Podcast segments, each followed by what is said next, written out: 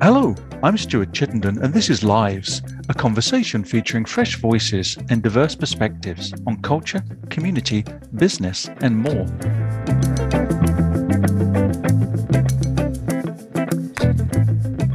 My guest today is Dr. Joanne Li, Chancellor of the University of Nebraska at Omaha.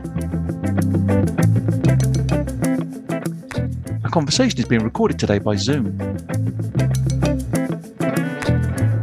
Support for this show comes from the Greater Omaha Chamber of Commerce. We don't coast, we accomplish more together. Details at omahachamber.org.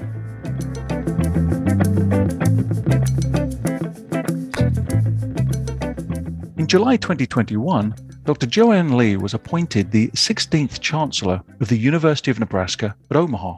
She is the first woman of color to serve as UNO Chancellor and the first Asian American in the history of the University of Nebraska system to hold an executive leadership role. Originally from Hong Kong, Dr. Li is a first generation college student, earning bachelor's and doctoral degrees in finance from Florida State University and is a chartered financial analyst. Dr. Li most recently served as Dean of the College of Business at Florida International University, the nation's fourth largest public university, and served at other universities prior to that.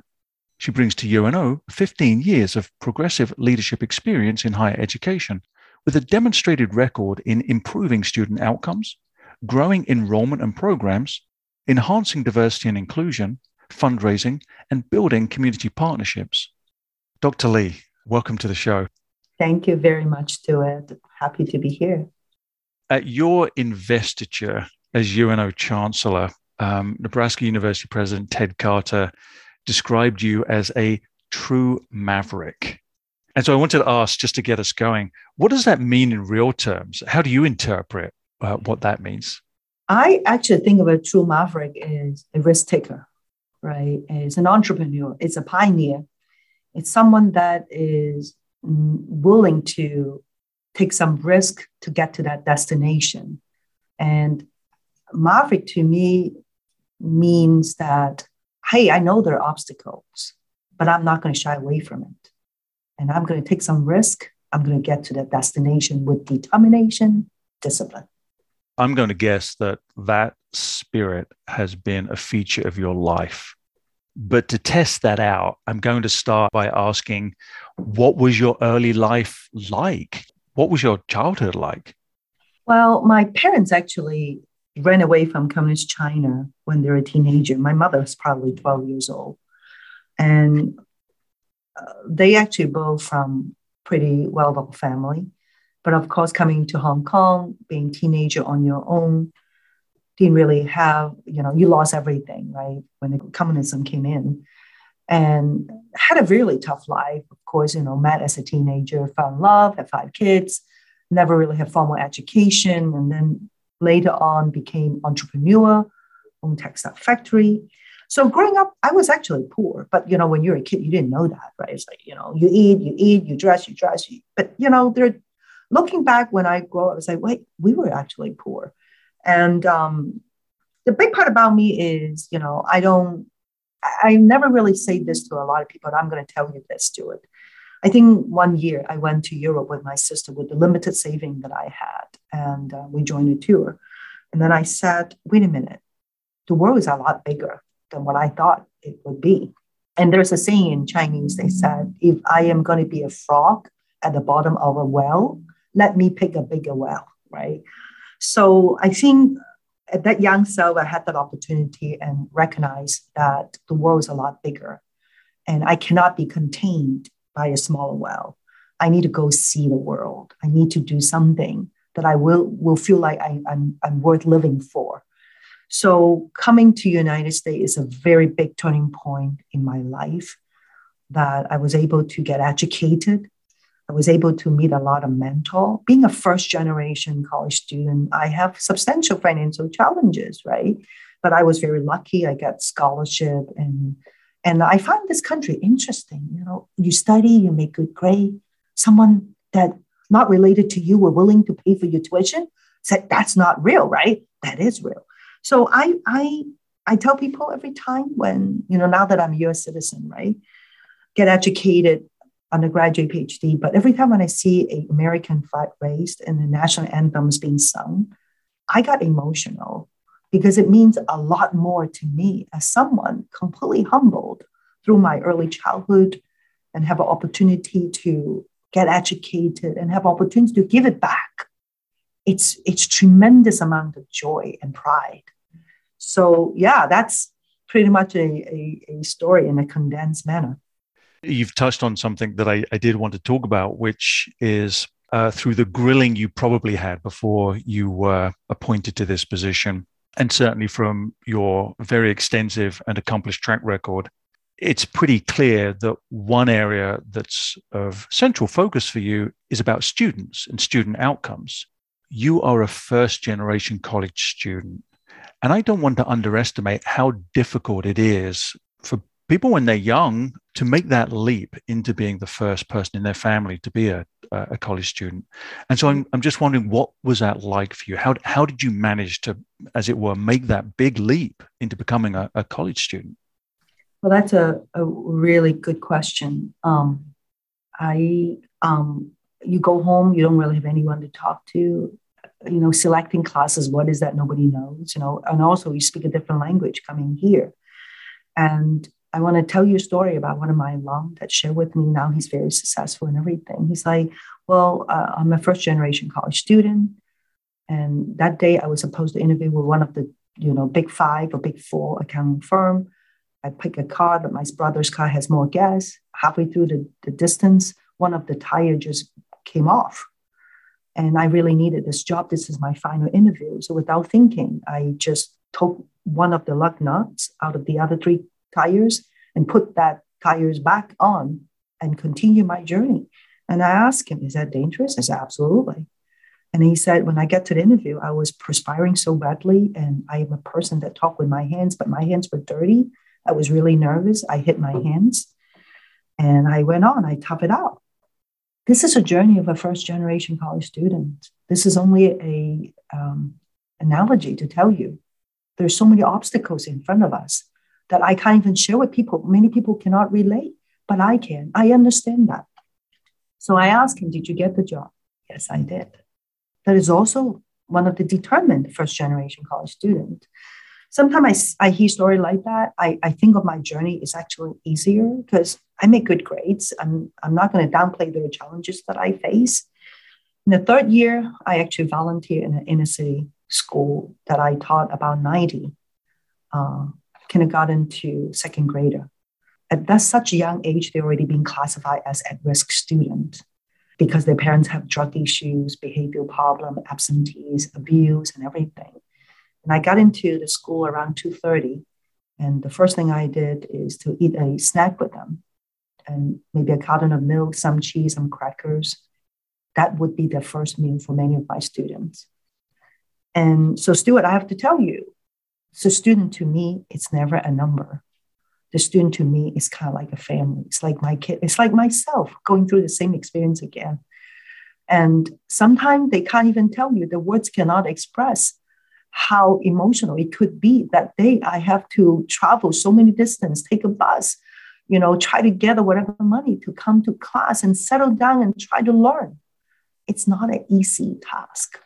So I think, um, yes, I love the students because I feel like now I have an opportunity to make someone, you know, travel a different journey, have a different outcome, to increase their mobility you know, socially, economically. It's a great joy to my life.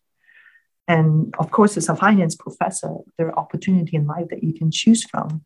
But high ed remain as the number one choice for that particular reason. I see myself among my students. I understand.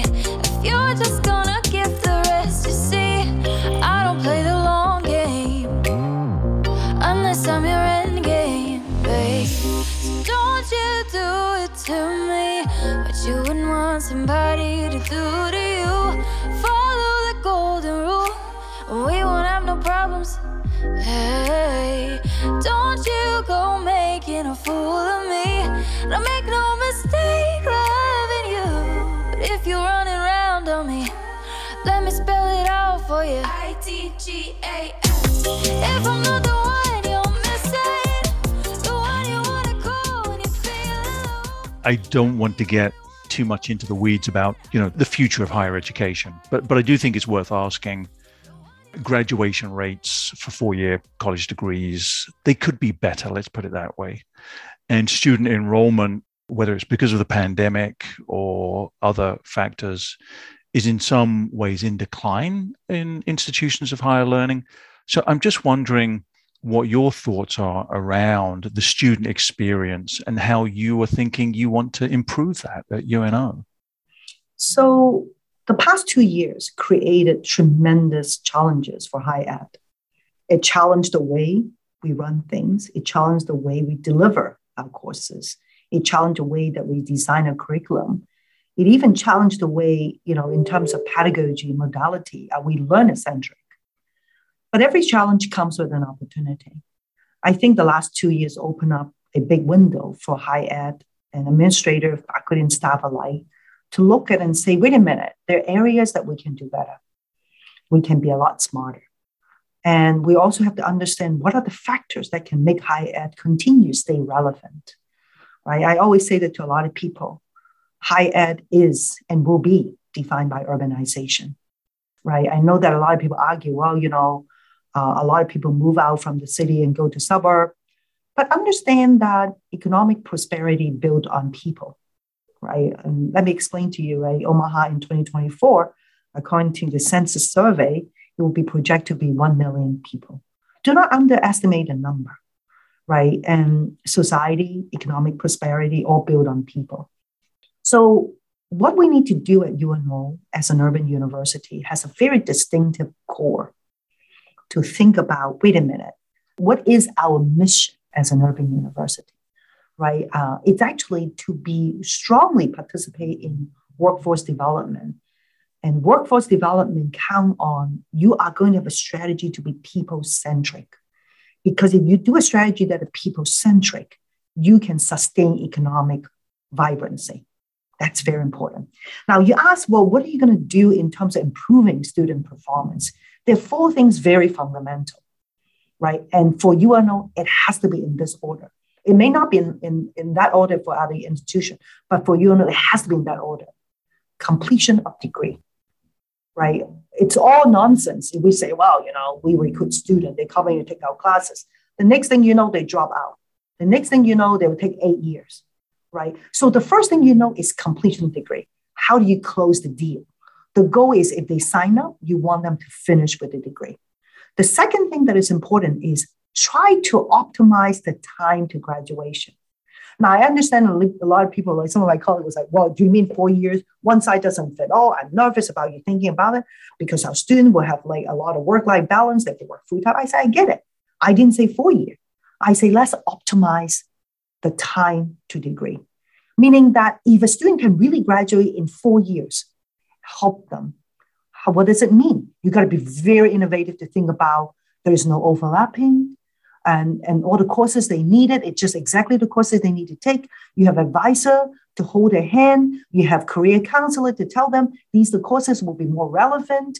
You have to understand, hey, some of the courses that if we have a high failing rate, what happened? What can we do to provide more remedial help? Can we change the curriculum, making sure that we still teach student learning is happening, but the failing rate is actually, you know, um, uh, shrinking? These are very important topic to talk to, right? It requires not only me in administration, but also our colleagues in the faculty senate, our faculty, our staff to think innovatively. Do not believe we're disjointed because every single action we take are all correlated to the success of the student. And hence, in this case, is time to degree. The third thing is important is retention. And I always say that, right? If you, you're wonderful recruiting people, but you can't even have a high retention rate the first year, which is very critical. That all effort will go to waste. So retention has to be very strategic.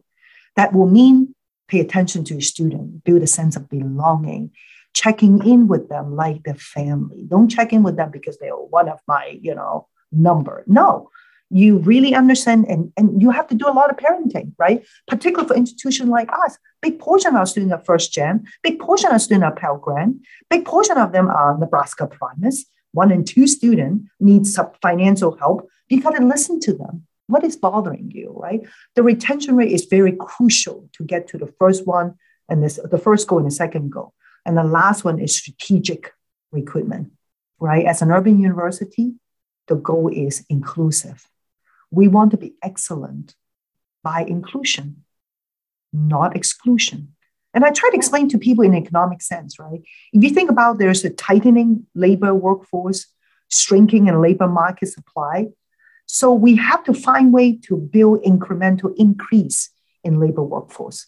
Where are you going to look? You can look at area that traditionally won't be a four-year degree graduate. You want to look into area that, oh, we can we retrain the current labor workforce. So we have to be innovative to think. Math only happen that way if you can provide incremental increase. So these are four things I think UNO must focus on and will do well on.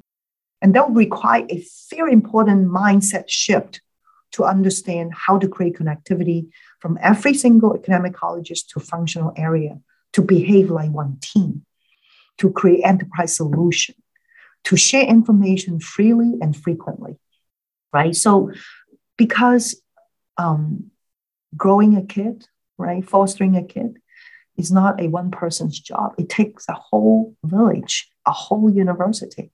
So, one of the things that I think UNO going forward will really focus on can we be that one university that can have a high level of connectivity to make the journey for the student it's tra- well traveled and yet they complete this journey and place them gainfully employed. Je begon mijn best life, yeah. Je begon mijn best life, yeah. Something you and me, oh. Je begon mijn best life, yeah. Jumping, flexing, no, no. I just want you something you and me, oh. You both got my best life, yeah.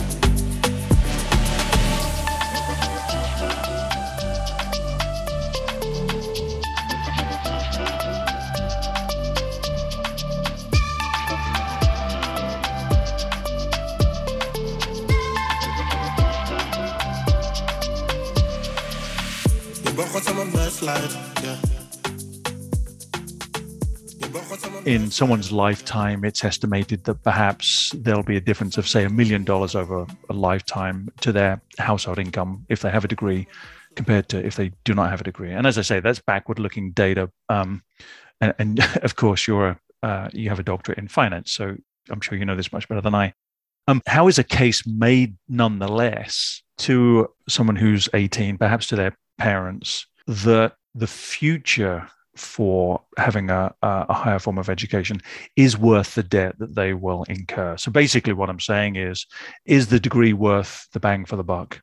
Right. So we discussed a little bit earlier on how an urban university can succeed, right? The landscape of higher ed is changing and the direction is people asking and continue to ask that kind of question, and rightfully so, right? Is the degree really worth it, right? Am I going to pay that much money to get this degree that I cannot get a job, right? So understanding high ed going forward will have to be a lot more understanding of household income. United States um, tuition really can completely hit the roof. I, I have a kid going to college right now. So for UNO, our tuition it's very affordable, right? That make UNO a natural choice for that regard. And not only because of the price it's probably around 7000 a whole year full-time undergraduate maybe add fees and everything about 10 grand. 10 grand is still a lot of money. But in, in there and i will say that in here that you have to understand as a university how can you make smart choices we in business term right bring a lean operation right i start to challenge higher to ask do we need this shiny penny building somewhere out there. Because long gone are the model, like, wow, I have a lot more buildings than your campus student will come in and have a huge dining hall and all kind of thing. I think the past two years challenge us to think that way, right? And then also remember, go back and talk about how you create an incremental workforce. It's really like student body, right? First gen college student and student traditionally will not have that. And you're absolutely correct. If you have a four-year degree, your earning potential is a lot higher than someone that just graduated from a high school diploma. I'm not downplaying that high school diploma GED. It's great because the society needs different kind of workers, right? And many of my siblings, you know, never been to college. So I understand that. But I, I want to make sure that we emphasize high ed is provide environment for someone to excel and also find out who you are.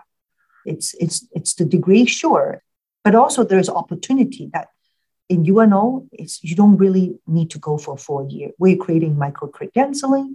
We're creating opportunity for, for candidates that come. Hey, I'm still want to sit on the bench and see how it goes. I want to take some courses and learn how it goes.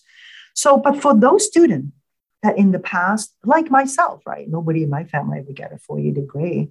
Like, should I do it? You should really open your mind and come and understand to get a four year degree. It's great you get a four year degree, but it's actually an opportunity to grow who you are, the experience of learning who you are, the discovery, right? The, the opportunity to meet different kind of people, interact with your your professor slash researcher, actually open up a lot more opportunity, open up your mind to believe, oh, wait a minute, I can do this. Like for me, I never thought, I have no idea what a PhD was. What did a PhD do, right? When I was undergraduate, by the third year, my chair asked me, well, I think you should go to a PhD seminar. I was like, what? I'm a third year student. What is a PhD? We think you're ready. You should go in and just kind of sit with them. But coming into an environment in a four year higher education actually open up a lot more uh, opportunity for students like myself, right? To figure out maybe intellectually I can pursue this. But I never knew that, right? You find out a little bit about yourself. So, for, for lack of a better term, for an institution like us with a very affordable uh, tuition to create that affordable a quality education, but we also provide that window for you to find out who you are and have an opportunity to interact with people. I am one case here, right? I get a chance to understand. Wait a minute, I will find it very interesting if I can learn more about this.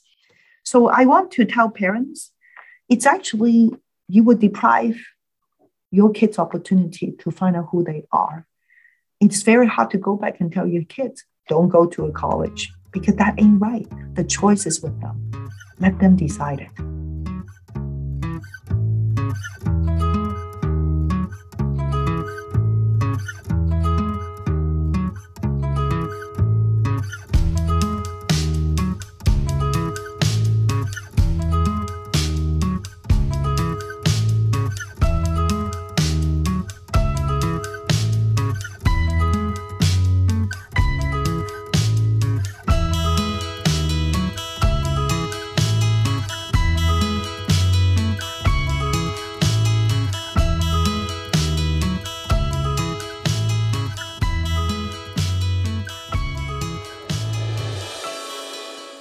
To segue into the word inclusion. I really like how you've really, in a full throated and um, forceful way, advocated for a sort of humanities approach in some ways to this personal journey of self discovery and um, becoming the fullest person that we can be through education.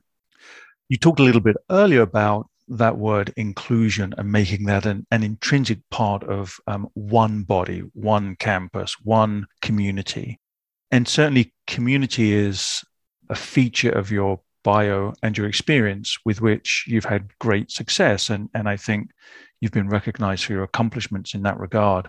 Um, I wish I didn't have to say this but unfortunately it's also true that today that words like inclusion diversity equity come a little bit loaded with interpretation.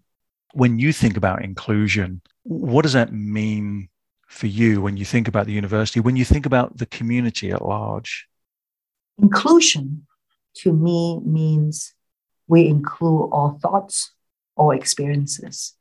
I don't automatically translate when people say diversity inclusion means, oh, the color of my complexion, um, the heritage that I have, the food I eat, the clothes I wear. I mean, I, I don't translate right there. And part of it is through many years of my career, I participated, like, you know, I served as the president of the Council of Chinese American Deans and, and president.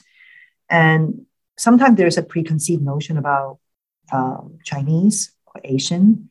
They're more reserved, you know, they don't really have a character, you know, and they're quiet, you know, they, they don't ask a lot. They, they tend to be very mild. And um, I, I think that is actually totally wrong, right? But the world is the world, right? Sometimes people stereotype. I get it, right? And, and we sometimes we joke around it, right? Stereotype is 87% correct, or so that's how human learn the way of, you know, scaling our experience, right? But I do believe that, you know, the day that we stop talking about it, that we don't feel like there's a need to talk about it, we've done it. Unfortunately, the day is not here right? So what does really inclusion means in a community is, wait a minute, let me give an example. Wait a minute, uh, uh, UNO is not just UNO at the corner of somewhere in Omaha. UNO is part of this community. We are driving some of the forward thinking, you know, initiative going on, but we're also partner going over with Urban Core, right? So diversity inclusion also means a lot bigger than that. It may mean social cultural, economic, you know, norms, uh, factors. But it's it's not just about me and uh, versus you. It's about us thinking together. And I want to create an environment that I believe inclusion is or a welcome. Or welcome implies, hey, I may disagree with you politically. I may even disagree with you some with some fundamental economic policy the country's going on. But yet we can sit here with civility, humility. We can sit here and have a coffee and we can debate. It, at the end of the debate, we may still come back with, like, I can't agree with you, and be polite about that because that's all about inclusion, right? Accept the fact that we're all different. We all have our own version of the truth, but don't forget about that respect. Don't forget about the civility. Don't forget about part of being human is to compromise, right? It's okay. It's okay that I don't agree with you. Let's make a compromise. Well, let's have coffee again, And I think that's important for inclusion.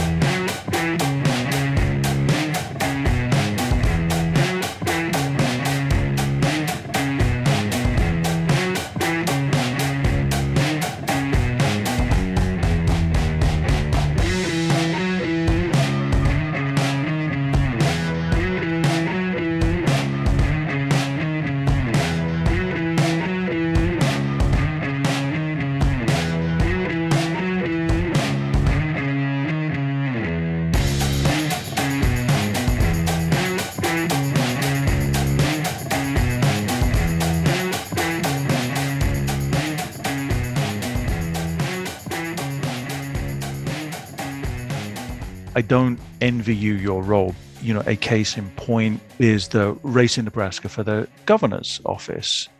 Already there are people in that race that are highlighting issues of divisiveness, not least in you know in our public discourse and also how we manage education specifically. And I think inevitably, because you're a leading figure in our local community, it's sort of impossible for you not to get pulled into that in some way.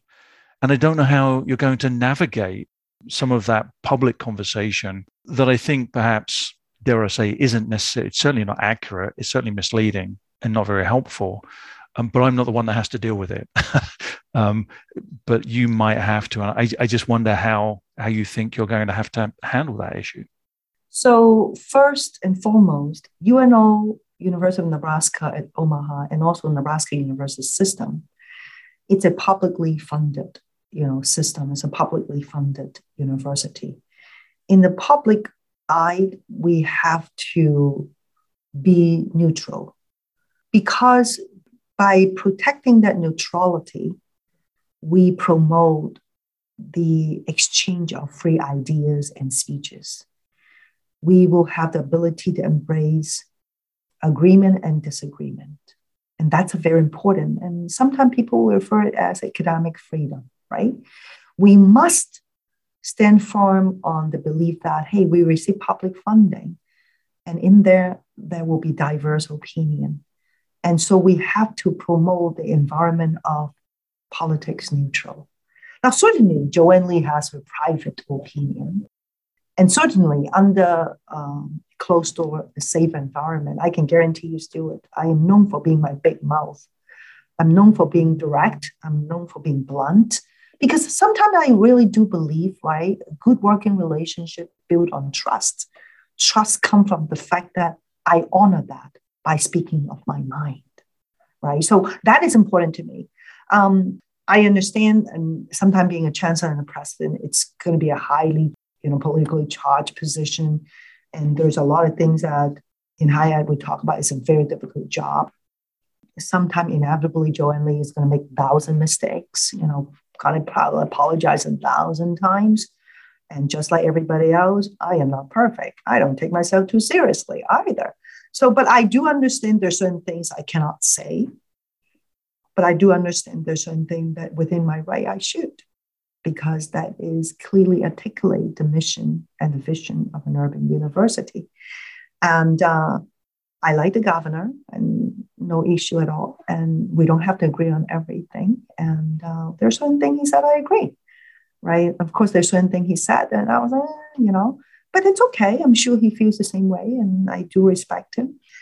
And second thing is, I, I do believe that we have to bring back civility to high ed. We cannot shy away from difficult conversation. We have to have that kind of conversation. And our job in high ed as leader and student as followers, we must be leading by example to demonstrate our ability to accept different opinions, to demonstrate our ability to be civil, to bring our students in together, agree and disagree, everyone has the opportunity to voice their opinion. And I am concerned about sometime high ed perceived to be a playground for everybody just say whatever opinion and shut down other people that disagree with them. I'm concerned about that. I am calling for my colleagues in high ed to stand up and say we have a responsibility to educate our next level of leader, our generation of students that come after us. We need to demonstrate what civility really means, what compromise truly means. We're humankind, we're each other natural habitat. We have to continue to live with each other. We can't shut people up just because they disagree with us. That is not the right way. Higher education should be a lot more forward thinking than that. And our goal to be a great university is to really promote the success for all, not just a particular interested group or interest group that we agree with. It feels to me that part of your job description is to build connections with the community as well as establishing one within the university itself at UNO. But I actually feel like, I, I mean, I don't think this is a hidden agenda as such, but it feels to me as if your aspiration for the city, the area at large, is for a more civil, thoughtful, innovative, compassionate community, and that the university, under your leadership, has a really significant role to play in nurturing that kind of community. Now, maybe I'm enlarging your job role beyond what you want, but it feels that way to me. Mm-hmm. I think um, absolutely, university must take that leadership role in building a community that is full of compassion and how does it work that way? Because if you look at the natural workforce, it's actually very diverse in um, ethnicity, it's very diverse in experiences, it's very diverse across countries, right? So, in order for Omaha and even for the state of Nebraska to be forward thinking, we have to assimilate an environment to allow our students, our candidates, to get used to it, right? What does it mean in education, in curriculum, in, in, in student experiences, in on campus activities, we have to provide that kind of experience for them. We have to address, for instance, I'm going to give an example, right? Some students love the rap, right? You have to create concert for the rapper to come. And more so is because the, the quicker, the better we do it, the better and easier for our candidate to join the workforce, which is actually true reflection of the world workforce, that they will succeed. And so I think the city of Omaha is leaning towards that way and try to be very sensitive about creating cultural event and interaction among our different stakeholders. And I think it's a very important step. And I don't I don't want to come out as like, well, really noble. We just want to create a compassionate society, but more so, how can we make our participant happier, right? By creating an environment that truly well, it's it's fine. I'm going to go in. I will see Indian. I'll see black. I'll see white. I'll see Indian American. I'll see Asian. You know, it's it's like an everyday event. You know, I'm going to go to a concert, I go to opera. I'm going to go to a rock star show. We have to make the state of Nebraska more competitive in the future economy.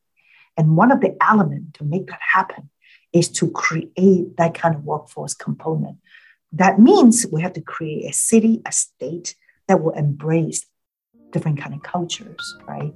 To provide different kind of experiences for people so that they really feel like, oh, okay, this is home.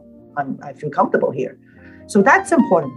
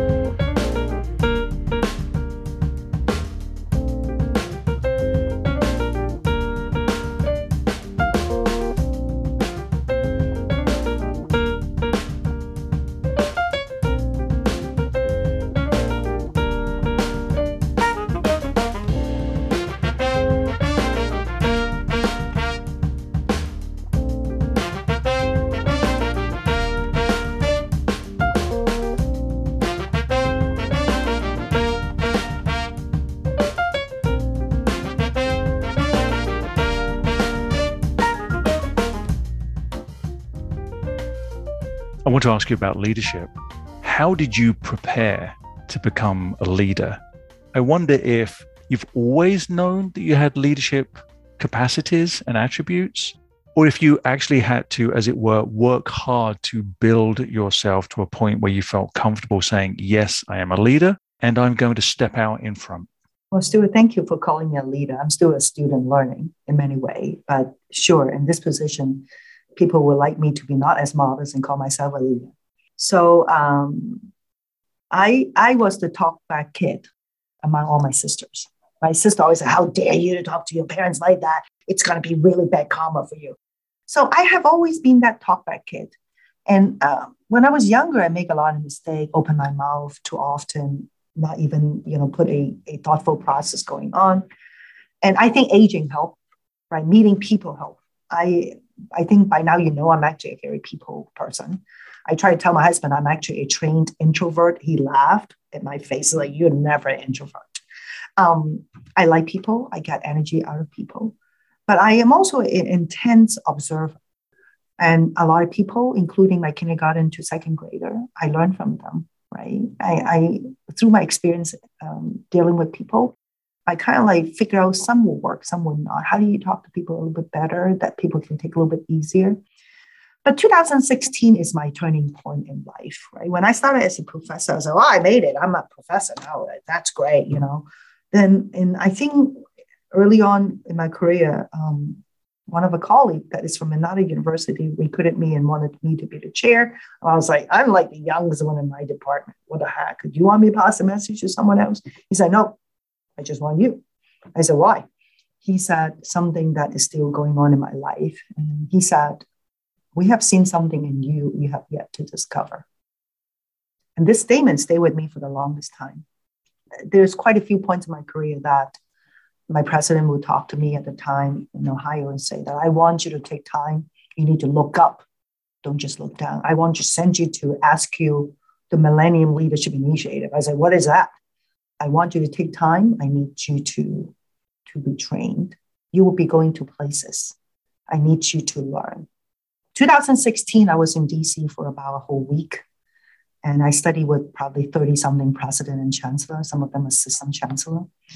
And AASCU actually had has this initiative started 20 something years ago. Back then, 20 something years ago, a bunch of minority presidents realized high ed will have no future if we do not diversify our leadership. So I was being nominated. I was the probably the only Asian woman, Eastern Asian woman, ever gone through the program in the 20 something years. And in there, I have 23 friends. We are called the 24 protege of that class. And um, the most impactful moment come from the dinner time. We started at six something all the way till nine. The president will come and be a keynote. First half of the statement will be, you should never be a president. It's a horrible job.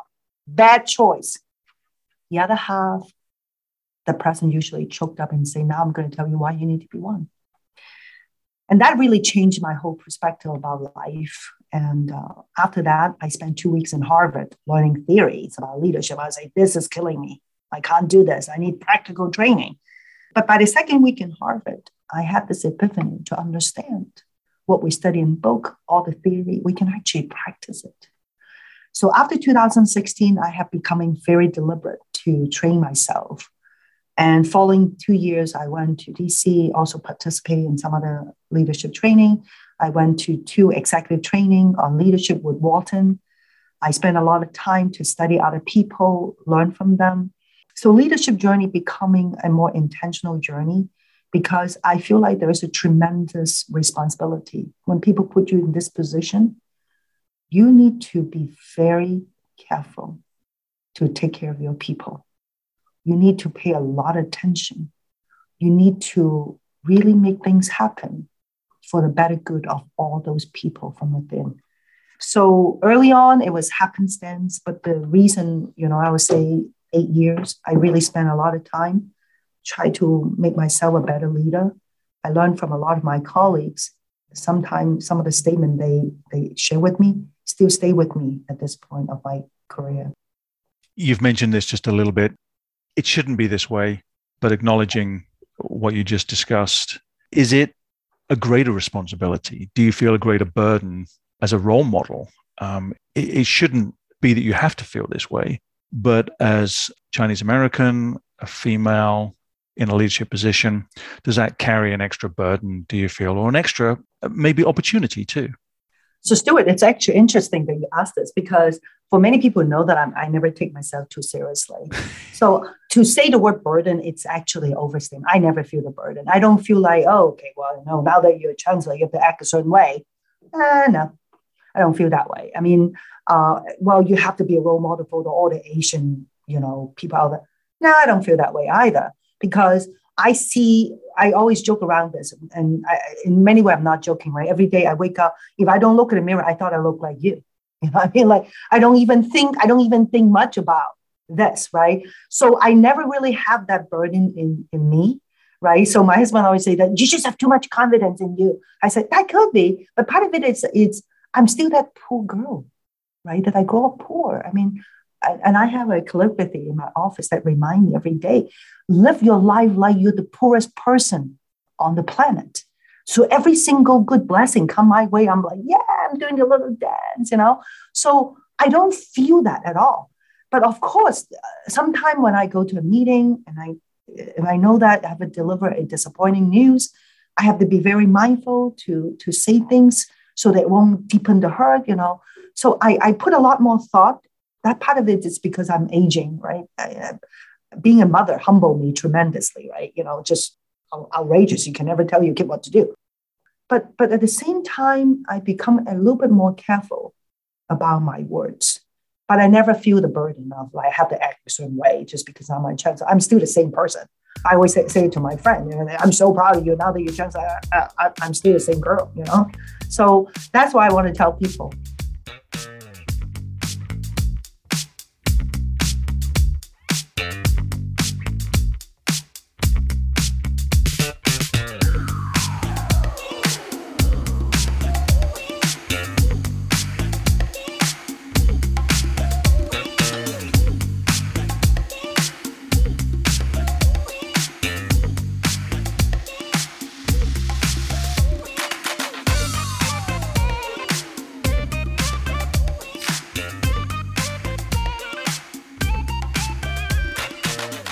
I have not met you in person, so I'm relying upon the internet here. Uh, so this may be unfair, but in several photographs that I've I've seen of you, uh, you're wearing sneakers. yes. so, so I, I, don't know how much of that is um, a deliberate fashion statement, or it's actually just a very practical part of how you go about your daily work um, or if it's both of those things, and maybe it's also part of this personality you've described where you, you don't take yourself too seriously. Um, so, so the sneaker thing. The sneaker thing, so it's actually kind of funny because part of it is as you age, wearing sneakers is a lot more comfortable. That's number one, and and number two, I mean, at this point, like my husband always say, right, everyone judges, so don't worry, you know. So you're like, okay, you know, this outfit should go with high heel, but uh, you know, sneakers is more comfortable. So the joke came from is when I interviewed for this job and I talked with some of the Board of Regents. And then I say, well, you know, sometimes we're just to wear sneakers. Gonna, I can walk faster, go visit my student on campus. And they said, Dr. Li, our advice is wear more sneakers. The student need to see you. The faculty and staff need to see you. So after they said that, I was like, you know what? They're right. I mean, for times that may need to have a little bit more proper tie, I have quite a few pair of high heels here but I have a lot more sneakers collection. And it's actually, um, it create quite a attention now. A lot of my students, my staff notice it. They, they find it interesting, right? That the chancellor wears sneakers. And part of it, I want them to know this is the core of an urban university. We get things done. We're going to wear comfortable shoes and get things done, right? So I, I love it and create a fashion sense, but more so it's really for personal comfort. But I, I'm happy to do that in commencement. I started use wear sneakers, and all my vice chancellors started to do it. They love it, and parents and students notice it, and it's becoming the talk of the town. It's it's fun.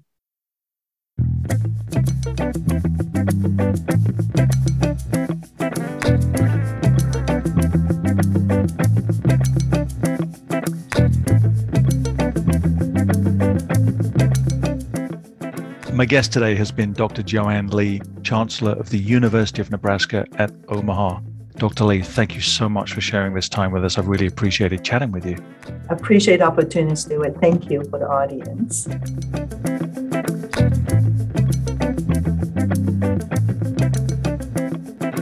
Support for this show comes from the Greater Omaha Chamber of Commerce. We don't coast, we accomplish more together. Details at omahachamber.org.